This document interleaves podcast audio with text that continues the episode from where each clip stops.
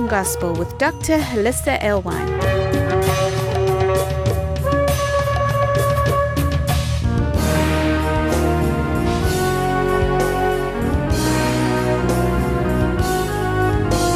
Join us around our Shabbat dining table as we explore the Torah portion. Okay, Shabbat Shalom, everybody. We are ready to take off on our study with the twins of the gazelle. And of course, you know, we've been doing the Footsteps of Messiah series. And you know, much of it is prophecy. It's it can be quite apocalyptic. But I think it's important that we study the Song of Songs because so much of the, the material in there, it's connecting us with a time period that marks the end of Israel's exile. So, what I want to do today again is we're still dealing with the footsteps of Messiah, still trying to decode some of this prophecy in the Song of Songs. But something that our students enjoyed the last couple weeks was working on some biblical study techniques. And I know that sounds pretty dry, pretty much dry as dust. I mean, who even invented the word hermeneutics? who really wants to learn study techniques. Did anybody sign up for that class in school? Study techniques?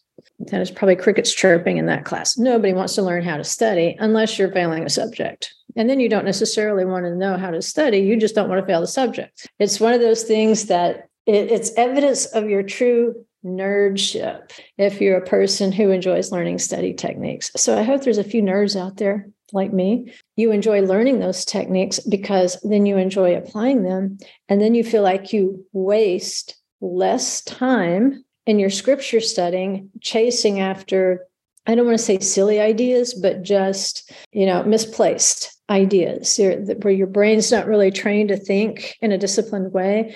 And you might run after this idea or that idea. And then at the end of your study period, like, what did I just accomplish here? Did I go anywhere? I mean, who wants to waste an hour if you could be internalizing something of the word for an hour? And that's what study techniques do. They they help you to spend less chasing time. And and not that you know, if we all find ourselves chasing rabbits, going down rabbit trails because this word will remind us of this word, which will remind us of another word, and then that gets us distracted when we look that word up. And then there's another word and where we looked up and that leads us over here. And we can come back at the end of an hour and say well i went nowhere. But it was still thrilling.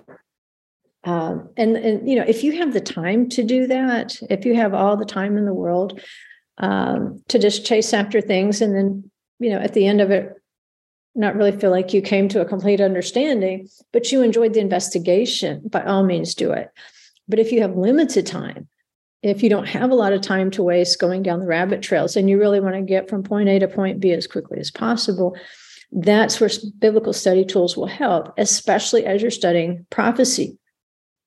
And so, something I encourage you to do is keep your own glossary of prophecy symbols. There are certain symbols that are going to mean certain things. Now, here's the caution it has to make sense in context just like we've learned before, like day can represent an era of Torah going out from Jerusalem where Israel is settled in Israel. Night can represent a period of exile where Israel is not settled in Israel. There is no temple functioning on the Temple Mount, and Israel is out there among the nations. That's not an absolute. It has to make sense in context sometimes day is day, sometimes night is night. Sometimes you don't need to read more into it than what is there. Um, you know, we can find a biblical symbol and we'll latch onto it, and then we try to force it into every single use of the word, and that's not going to be helpful.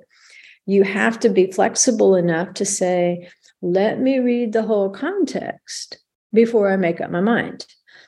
Uh, or bring it into a Bible study.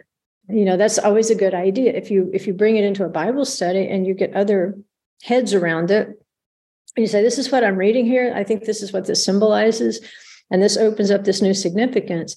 Then those that are sitting around will go hey yeah that's pretty cool because it's in the context.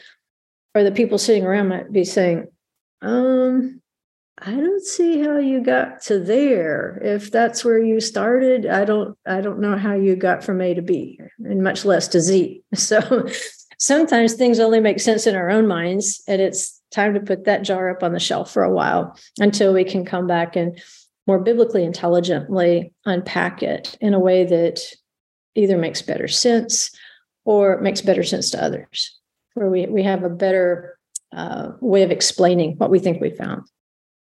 Um, so I want to show you a couple things today, and one is to show you the uh, the twin principle, the twin principle, the pairs. Um, we'll go over that, but there's another technique uh, that came up in class last week. It's called an ellipsis, an ellipsis, and I didn't think that much about it because it's just one of those things that you learn if you take a class in hermeneutics and it's it's not a huge thing you just need to know that it's there because it does affect translations. And in times past when things have been translated into a new language if there is an ellipsis and, and you know what an ellipsis is. It's remember when you're writing a sentence and you don't want to write the whole thing or you don't want to write the whole paragraph you'll you'll quote the part you do want to refer to, and then you'll put dot, dot, dot. And that lets the reader know, hey, this is not the whole context. This is just the, you know, the part I want to quote right here. This is just the part that's meaningful to what I'm saying. But there is a dot, dot, dot that comes after this. And if you wanted the full context of it, that tells them to go find it. That you're not trying to hide it. You're not trying to cherry pick something and pull it out of context. So when there's something that's missing, you call that an ellipsis. And um, the ellipsis, again, is a, a real stumbling block for translators because for the translator, they might believe they know what's missing from the literal text and supply something that's not there. Now, that sounds really evil when I say it. It's not evil unless it is evil, unless like somebody did that on purpose. Um, a lot of times it's out of ignorance, but sometimes it's very useful because when you go from language to language, you cannot go word for word. It won't make any sense. It won't make any sense at all if you try to translate from one language to the other word for word because they're different languages. You can't do that. That's not the way languages work. Like um, in um, in Hebrew, you might say mayishlach to somebody. Now that means what is there to you? Well, that doesn't make any sense in English. What is there to you? But in its proper context, if I were trying to explain that to an English speaker, I would say, well, this lady looks a little unwell or a little unhappy. And what I just asked her is, what is wrong with you? what is there to you doesn't really tell anybody that something is wrong, something is off in this picture. So if somebody says Mayeshlach and you just translate it out, what is there to you? It doesn't really signal to you that there's something wrong with this person. Maybe they're ill, they're not feeling well, they're having a tantrum. There's way more going on with that question than what I could possibly translate word for word. And so there's a missing part of that question what is there to you? And i might add if i were an english translator i might say are you okay? And that would signal to the english reader that something appears to be not okay. And so an ellipsis filling in extra words there isn't always bad. It's like the targums uh, if you're familiar with the targums like um, targum yonatan.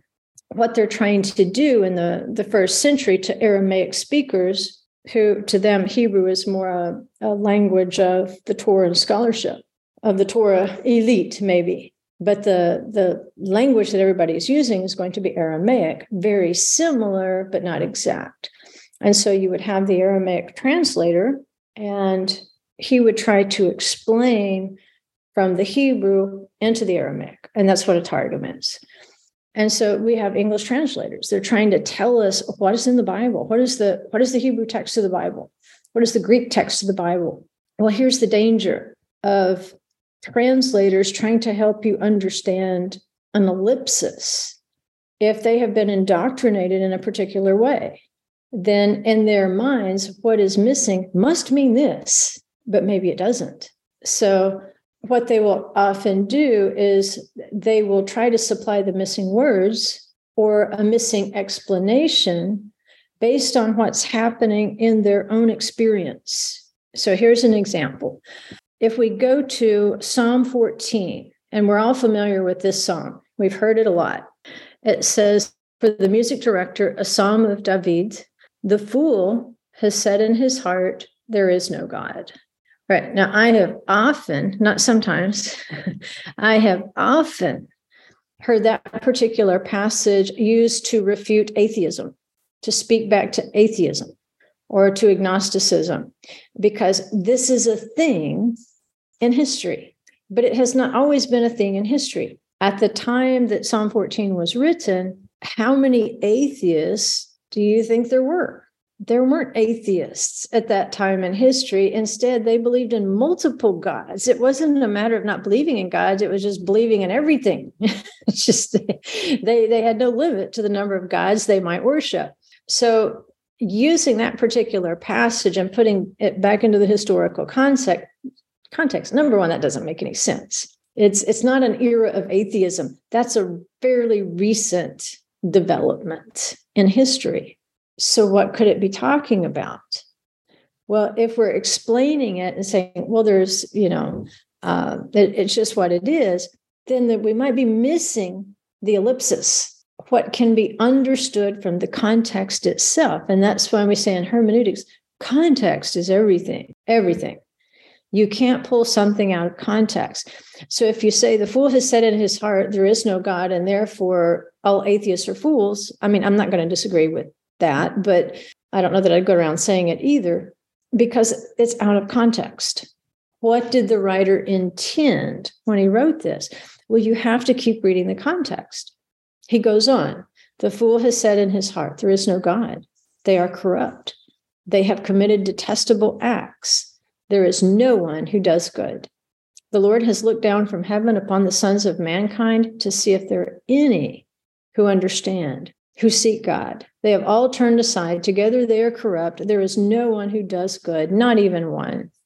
Do all the workers of injustice not know, who devour my people as they eat bread and do not call upon the Lord? For they are in great dread, for God is with a righteous generation. You would put to shame the plan of the poor, but the Lord is his refuge. Oh, that the salvation would come out of Zion when the Lord restores the fortunes of his people, Jacob will rejoice, Israel will be glad. And this is actually the second time in the scripture that there is this passage the fool has said in his heart, There is no God.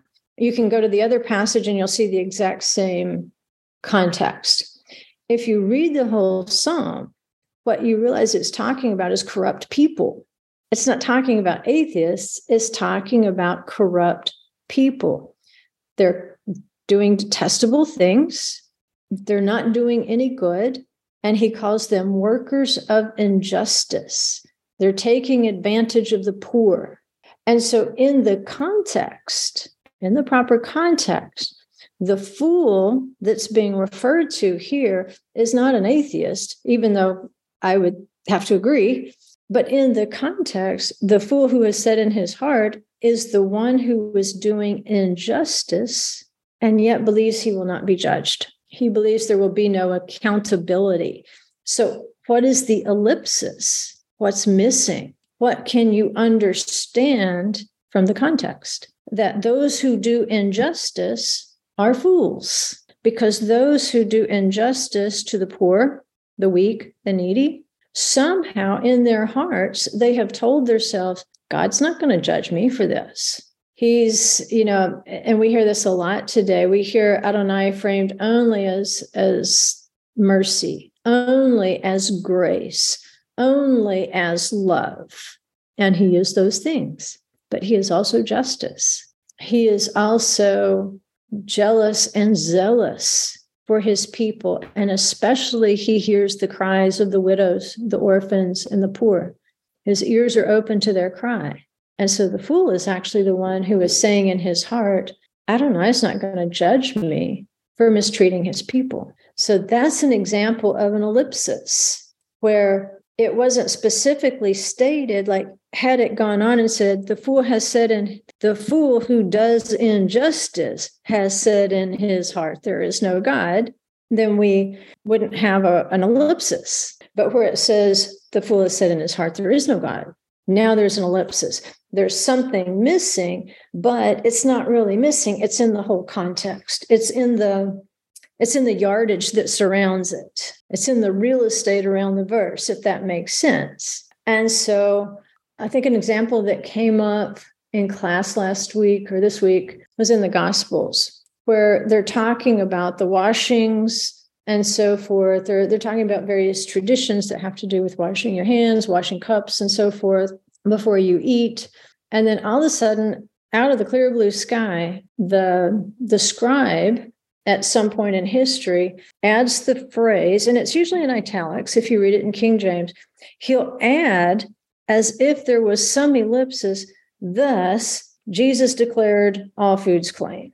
How do you infer that from the whole context? If you read the whole context of the conversation, it had nothing to do with Yeshua declaring anything on earth clean to put in your mouth. It's totally it's it's a wrong reading of an ellipsis. It's where the scribe comes in here and says oh this is what's missing. It wasn't missing and it was never intended to be in there. And, and that's the great thing about the the manuscript is at least it's in italics so you as the reader know that wasn't in the original manuscripts. It came later it was added later. So an ellipsis can be very dangerous be very dangerous. And that's why you don't want to uh, advance those things on your own, advance those readings on your own uh, without lots of good scholarship behind you. Um, that's when you want to be careful about, like, say, the fool is said in his heart, there is no God. Not that it wouldn't apply to an atheist, but that wasn't the original meaning of it. And you know, you could probably also make a case. You know, if you kept leaping from here to here, the the atheist he doesn't believe in God. So therefore, he doesn't believe that God will judge him because there isn't one. You can make those leaps, but those are just for discussion, I think. I, I don't know that it's it's helpful to use that as a you know a bullet point if you're going to have a conversation with an atheist. Uh, that's not really the verse to use because it's not really the proper one. At any rate, that's an example of how translations can go wrong how our interpretations of scripture can go badly wrong. We might rip it out of the history, out of its historical context. We might rip it out of the, the real estate that it was written in. We might ignore the whole chapter of the psalm and just say, The fool has said in his heart, There is no God. We want to take all that yardage around there and make sure that supports what we're saying this means, if that makes sense. All right, so that's some fun for you to play with because now you'll go through and you'll start finding lots of ellipses. I guess that's the plural of ellipsis. But the one I want to uh, focus on is the one that went out in the newsletter this week. And the one that went out in the newsletter, it's the twinning principle, the twinning principle. And of course, you know, we're still working with Song of Songs. And now we are to chapter four. And as you're reading chapter four of the Song of Songs, you'll realize, oh, this is much like chapter one and two. We've already covered some of these symbols in chapters one and two. We already know what these symbols mean in prophecy. And so, if you've been keeping a glossary of those symbols, you're reading chapter four much more intelligently than you did when you were reading chapter one because you were building your symbol glossary when you started reading chapter one. So as as we've gone through and we said, okay, this is what this means, and this is what this means, as long as it fits the context, right? It has to fit in its context. So with Song of Songs, we've got more than than just a love song. We've got prophecy. And if chapter one laid a foundational prophecy of understanding how Israel comes up out of the wilderness and the restoration of that relationship with her Messiah as she comes up out of the wilderness, as she comes out of her exile, you've got that foundational understanding. So now in chapter four, we can dig a little deeper. We've got the basics under our belts. Uh, and this is important because, you know, of all books, I think Song of Songs does the best job, just personal preference or personal, you know, it, it, speaks to me in a way that maybe some of the other prophets don't. But to me, in terms of looking and listening for the footsteps of Messiah, I think the Song of Songs is doing the best job for me at telling me what to look for, showing me how to examine my generation, to match it against what the prophecies are saying, and then raising my hope and my expectation level that Messiah really is just at the door. That the things that are happening in my generation tell me he is right at the door and he can come at any time. And they're a huge encouragement. These prophecies of the Song of Songs, they are a huge encouragement because, you know, for two years as we went through the, the COVID thing, it was mostly warning, warning, warning, warning, warning, warning, warning, warning. It was serious stuff. It was it was grave information it was, look, hard times are coming. And now we're there. Now we're there. But now we're into the Song of Songs, which is a, a very encouraging prophecy to those who they're still out in the wilderness, but they've got the promised land in sight. They feel like they've come in out of the, the land of great darkness, and now they have seen a great light. They have seen the light of the Torah. The Torah is a light, the commandment is a lamp. And it has really boosted them on their way to the point where now they're ascending. They're starting to come up out of the exile, coming up out of the wilderness, and they've got the promised land in their sights. They they sense that the promise of the fathers really is upon us. So that it's we've gone from very you know austere warnings into a time I think of great encouragement, even though conditions are degenerating. You know the things the the little things that started tumbling downhill because of COVID the inflation, you know, the the deepening political drama, everything that's happening. Nevertheless, we're finding ourselves in a period of encouragement, and I think that's important because when nothing's wrong, when there are no hard times, why do you need encouragement?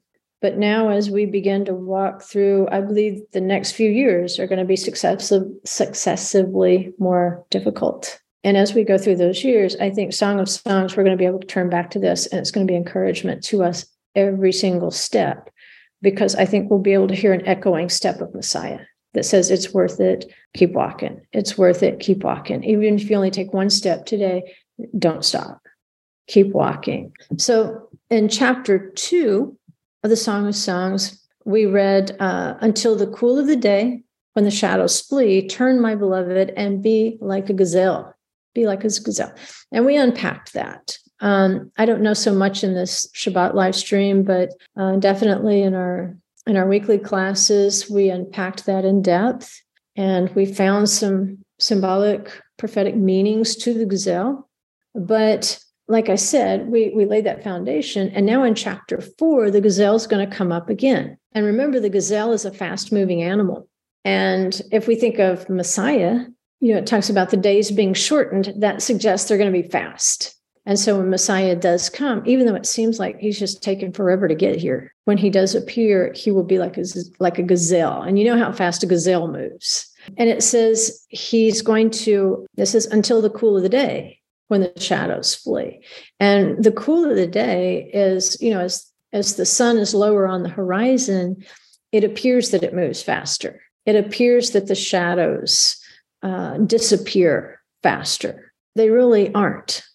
the earth is turning at, at, just the same speed that it was when the sun was up at, at, in the middle of the sky but the the feeling the impression is that things are beginning to move faster so with the gazelle with that that symbolic meaning of, of, of times that appear or feel like they're moving faster that the, the times will be half and the days will be shortened right? And you know we looked at that particularly as it pertained to the feasts how that for the righteous if you were keeping the feasts especially the pilgrimage feasts it could be that at some point as you go through your your annual cycle that you become accustomed to you'll, you'll go into pesach you'll move through shavuot and eventually you'll you'll get into the seventh month you'll start moving through sukkot that somehow don't know how it works one year you will enter into passover you will enter into pesach and somehow you will be supernaturally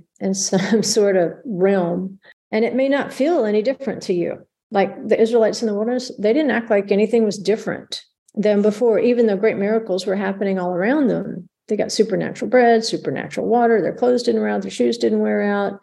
You know, they're seeing hail, they're seeing fire, they're seeing all this stuff, and they're just acting like it's any other day. Maybe we'll just think it's any other, you know, year. But the suggestion is at some point is like going into this, I don't want to call it time travel, but some sort of last time engagement of going into Pesach. And then we know that that Passover, it's a book into Sukkot, that you'll go in and then you'll be sealed at Shavuot. And then for you, it's like it's half a time. And that message is given to the, the congregation at Thyatira. You know, they're they're warned. And it's the fourth assembly. It, it coincides with Shavuot, the sealing of the saints at Shavuot. And so what's going to happen? Well, you're sealed over until the resurrection at the Feast of Trumpets. But for you, it's already sealed up, it's already a done deal. The understanding is that the Feast of Trumpets and that time of repentance from Rosh Hashanah until Yom Kippur is for the, the lukewarm, is for the, they call them the intermediates for the lukewarm, those who really don't have both feet in. For those who have both feet in the kingdom at Shavuot, they're sealed over. And so it's like for them, half the time of tribulation is they're not really experiencing that.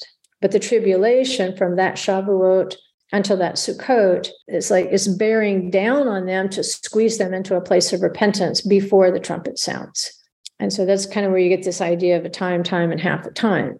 At any rate, you know, the the speeding of the time, uh, the shortening of the days or so forth, the perception I'm sure would be is like the cool of the day when the shadows flee, is that somehow the days are being shortened. And it could be that they are being shortened. It's just happening in a different way than we expect. So let's let's look at in chapter four, going back to the gazelle and the shortening of time. Let's just look at a, a Bible study technique. And maybe you've noticed it before, and maybe you didn't know there was a name for it, or you didn't pay too much attention to it you just noticed it like sometimes we notice things are there but we don't know what to make of them exactly in this case we want to kind of know what to make of it right so if, because if you can see it here then i'm going to challenge you to find it in other places and our class had a great time doing this after we shut the recording off uh, after class and we were free to move about the cabin so to speak just throw ideas out there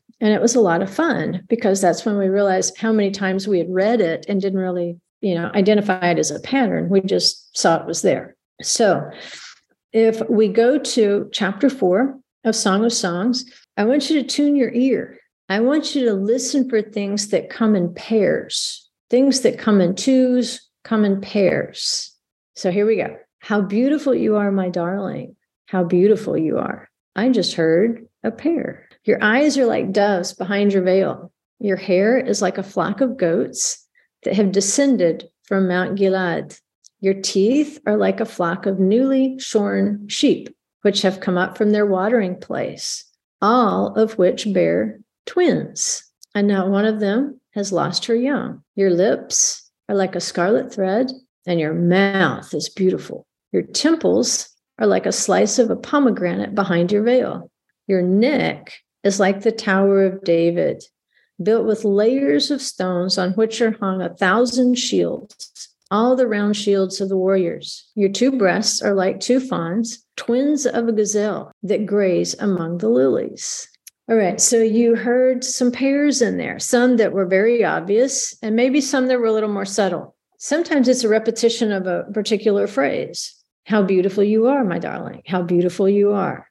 Well, as you open reading the chapter, the repetition of a phrase says, hey, wait a minute, there's some emphasis here. And often that's what repetition does. It will uh, emphasize something, you know, just like you tell your kids. if you tell them twice, you are emphasizing what the curfew is. But these pairs can be for emphasis, and sometimes they can be to suggest there's going to be one fulfillment of this prophecy. And then at a later time, there will be another one. That there will be a time where how beautiful you are, my darling, as a prophecy in a particular way. But then at a, a later time, there will be another time that Israel is beautiful. The next one, the easy one, the newly shorn sheep coming up from their watering place, all of which bear twins. Well, twins are a two, twins two. one that I thought was a little more subtle your lips are like scarlet thread and your mouth is beautiful. Well, the lips open the mouth. So they're not identical, but they are a pair. One does follow the other. So just keep that filed in the back of your mind.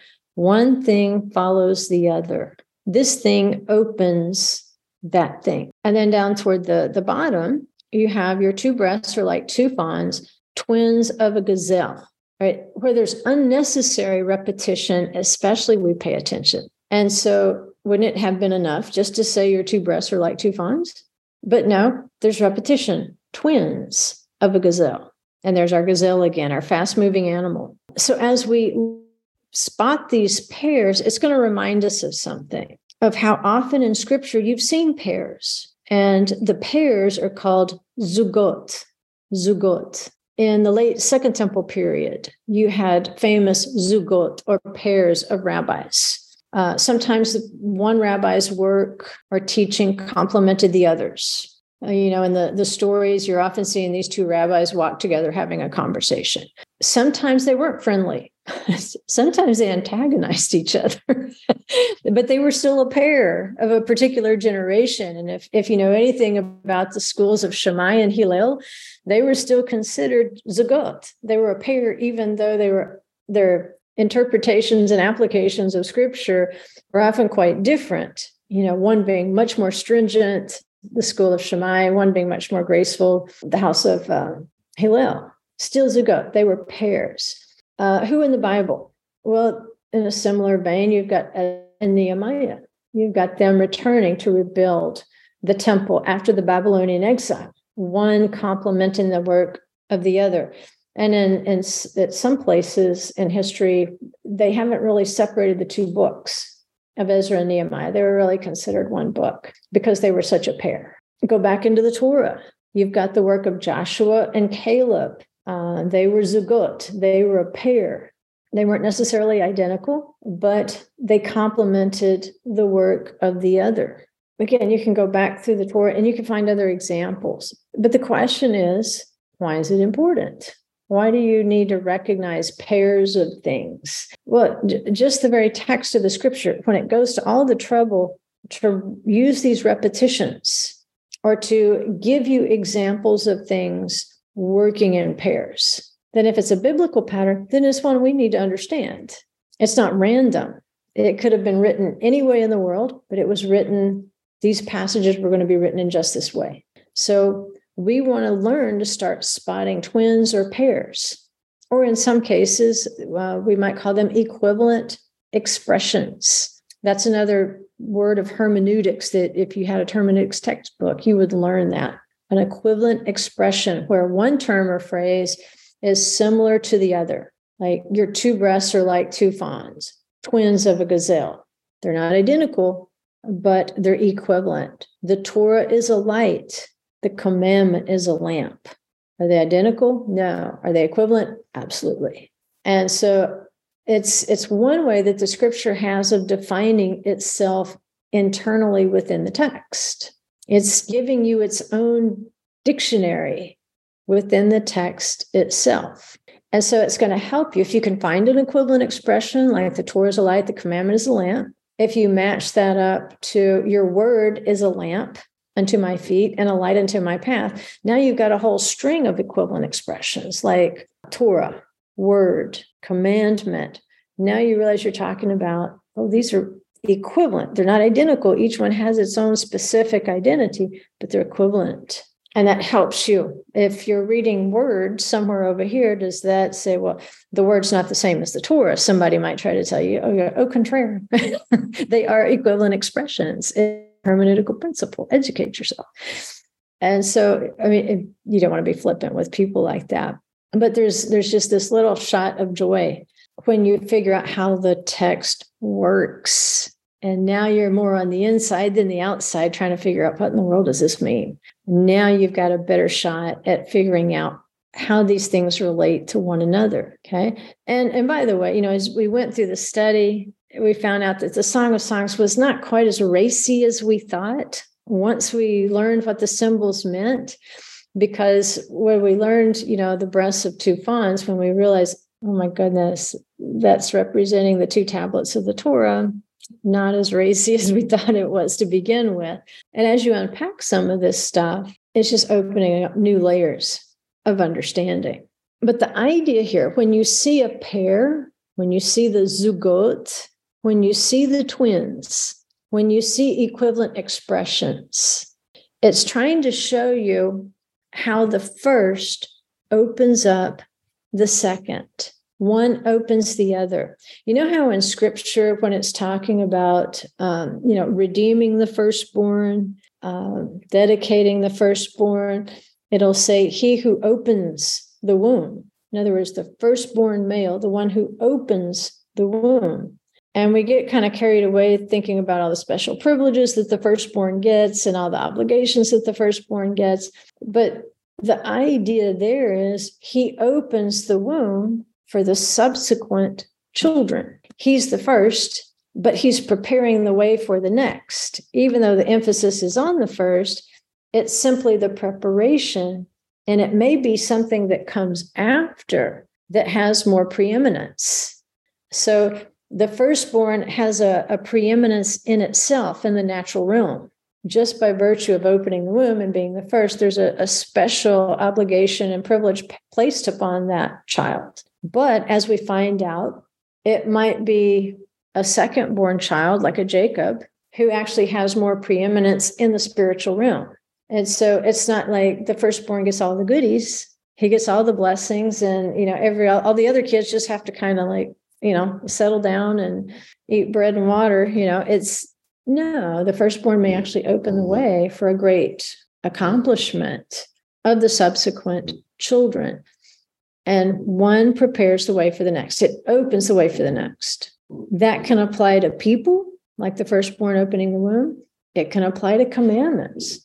You might have some commandments that appear in pairs, kind of in twins, where one commandment will open the way to the second. And often it does apply to people. In scripture, there were certain zugot or pairs who were sent out because they worked well together. Paul and Silas, they worked well together. They didn't necessarily work well with others. Sometimes they didn't work and play well with others, which made them a great pair. But this was the pattern. Often you will have two ministers who complement the work of the other. One of the examples I use, some of you can remember a decade or two or three ago, maybe not three, we won't say three. That will show our age, right? Let's just say a decade or two ago. You remember Brad Scott and Bill Cloud when they did a lot of team teaching. They would go to different places, conferences, so forth, and they would teach together. They weren't in a competition with one another. They were complementing the teaching of the other. And if you ha- if you ever seen a pair team teaching, what you'll notice is very frequently they will have different personalities or study methods. And what that's doing is adding exponentially the number of students you can reach because students have different learning and listening styles sometimes I need to have something in my hand when I listen. If I'm learning, if I'm just trying to tune in my ears, then I need something to do with my hands. It helps if I have a pen or a pencil, something to write with in my hand, and I'll remember more than just sitting there staring at the speaker because then I'll get distracted. If I'm just looking at the person talking, I'll very easily become distracted. Some people are just the opposite. They they can't have any other distraction. They can't have anything in their hands that might distract them. They just have to focus in on the words. And it's okay. It doesn't mean one's bad, one's good, better, worse, doesn't matter. But you have to figure out what your learning style is and uh, focus on what you need to do to maximize how well you can, you know, hear the teaching. But in this case, you know, we we had Brad and Bill working together. You know, Brad was a little more outgoing. He could make you laugh. What was he doing? He'd open up. He'd come out first and he would open up. He'd get people laughing he'd get them to relax. And then Bill could come in and he could drop in some seeds of, of deeper teaching. And then Brad could come back in and and now he's a little more serious and he can drop in some seeds of deeper teaching. And so it doesn't mean that, you know, one is lightheaded and, and one is heavy. It doesn't mean that at all. It means that their styles complement and it means that they're maximizing the number of students that they can reach either through learning or listening styles. And, and so they, they truly augment one another. And it's, it's a cyclical style, it's not open and closed. And it works very well for some people. Some people make great team teachers because they're not really too caught up in competition or trying to out teach somebody or outdo somebody or, you know, get more likes or hearts or stars or whatever it is you get. They're not into that. They're into the word and doing whatever it takes to maximize how much seed of the word can be planted in others is going to bear fruit. So it can be people, it can be the Pauls and Silases it can be the Brads and the Bills. You can go back in scripture, and I'm going to challenge you to go back and find some here in a bit. But there's other kinds of pairs, like in the commandments. Think of the two goats on Yom HaKippurim. The first goat, his blood, his atonement blood in the Holy of Holies, opened the way so that this other goat can carry away the sin. So you needed both. You needed the blood atonement, and then you needed the carrying away of the sin when you brought sin sacrifices to the temple. Often you brought other types of sacrifices to accompany. You might start out with a sin sacrifice, and then you might bring, say, a peace offering, right? And so those two sacrifices, the sin sacrifice would open the way for the acceptance or the, you know, for that second sacrifice to accomplish what it was going to accomplish. There were two altars. There was an altar of sacrifice and there was altar of incense, but you couldn't get to the altar of incense if you bypass the altar of sacrifice. The altar of sacrifice opened the way because it supplied the coals to the altar of incense. One commandment opened the other. And then uh, one time, and I cannot tell you the book where I read it. I wish I could, but I've read too many books at this point. but I remember it stood out to me at the time because I didn't understand the statement. And the statement was everything that happened to Messiah happens to Israel. And this was actually an Orthodox text. I remember that much. And that surprised me. The statement surprised me because it wasn't where I expected to read something like that.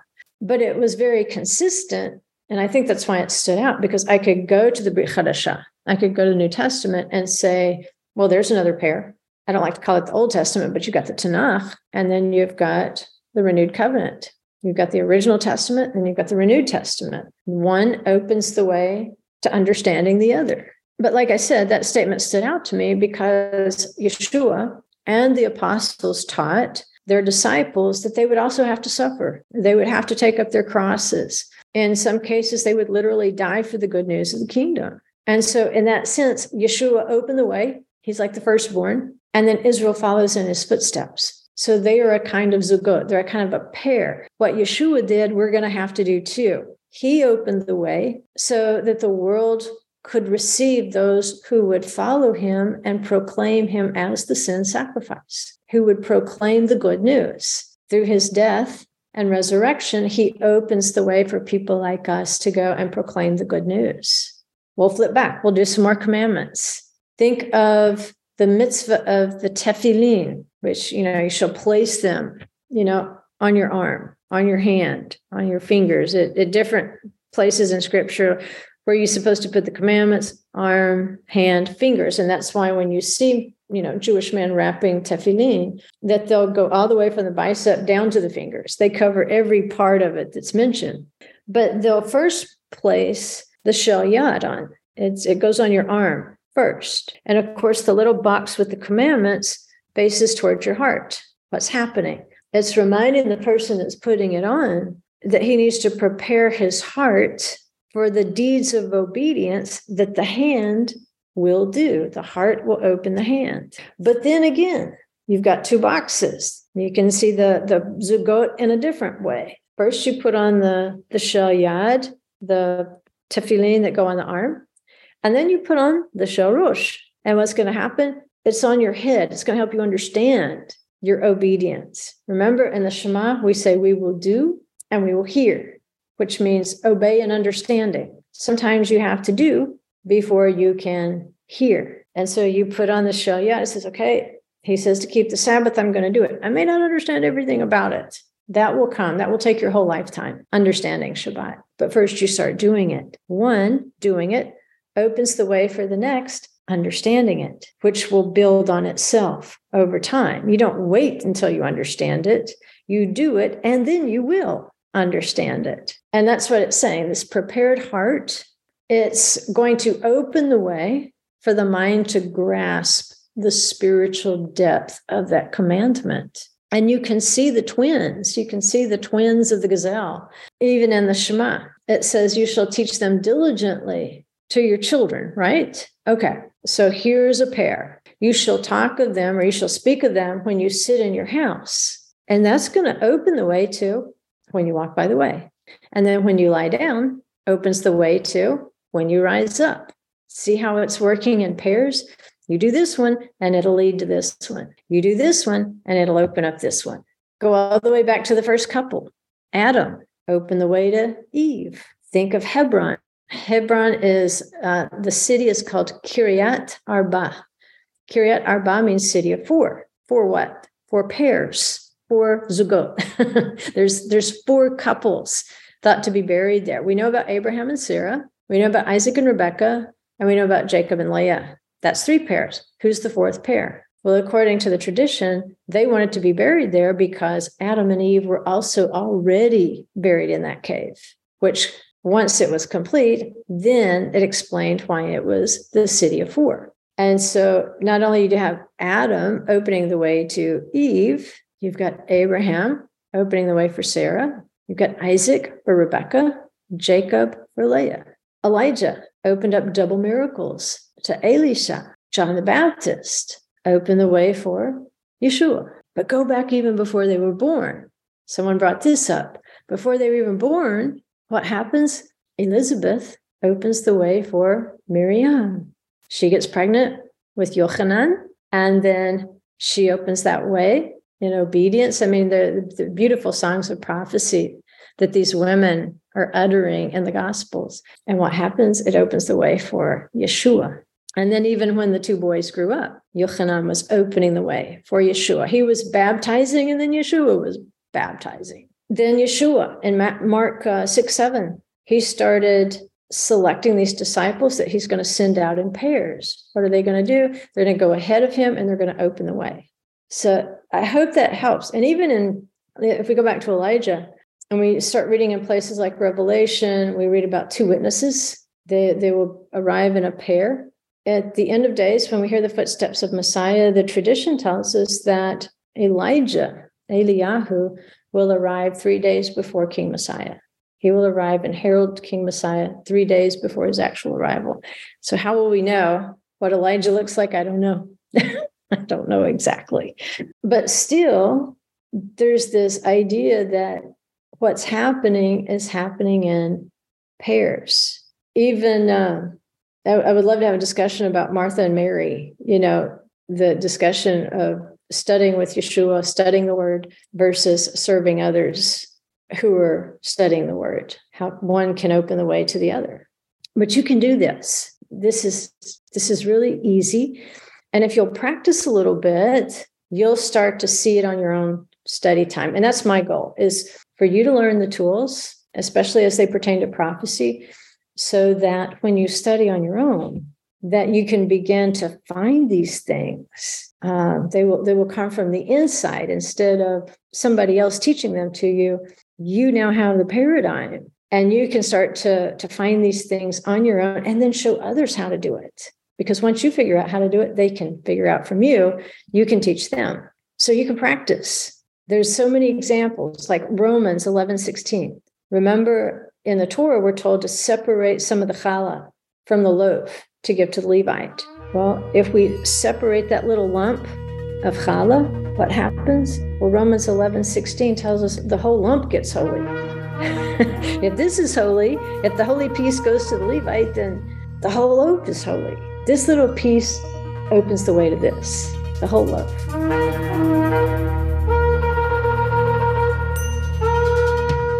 Thank you for exploring the Torah portion with us.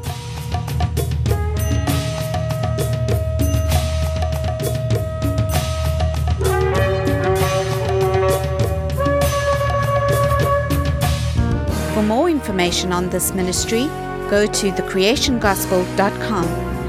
You can find links there for our newsletter, books, workbooks, Facebook, and our YouTube channel.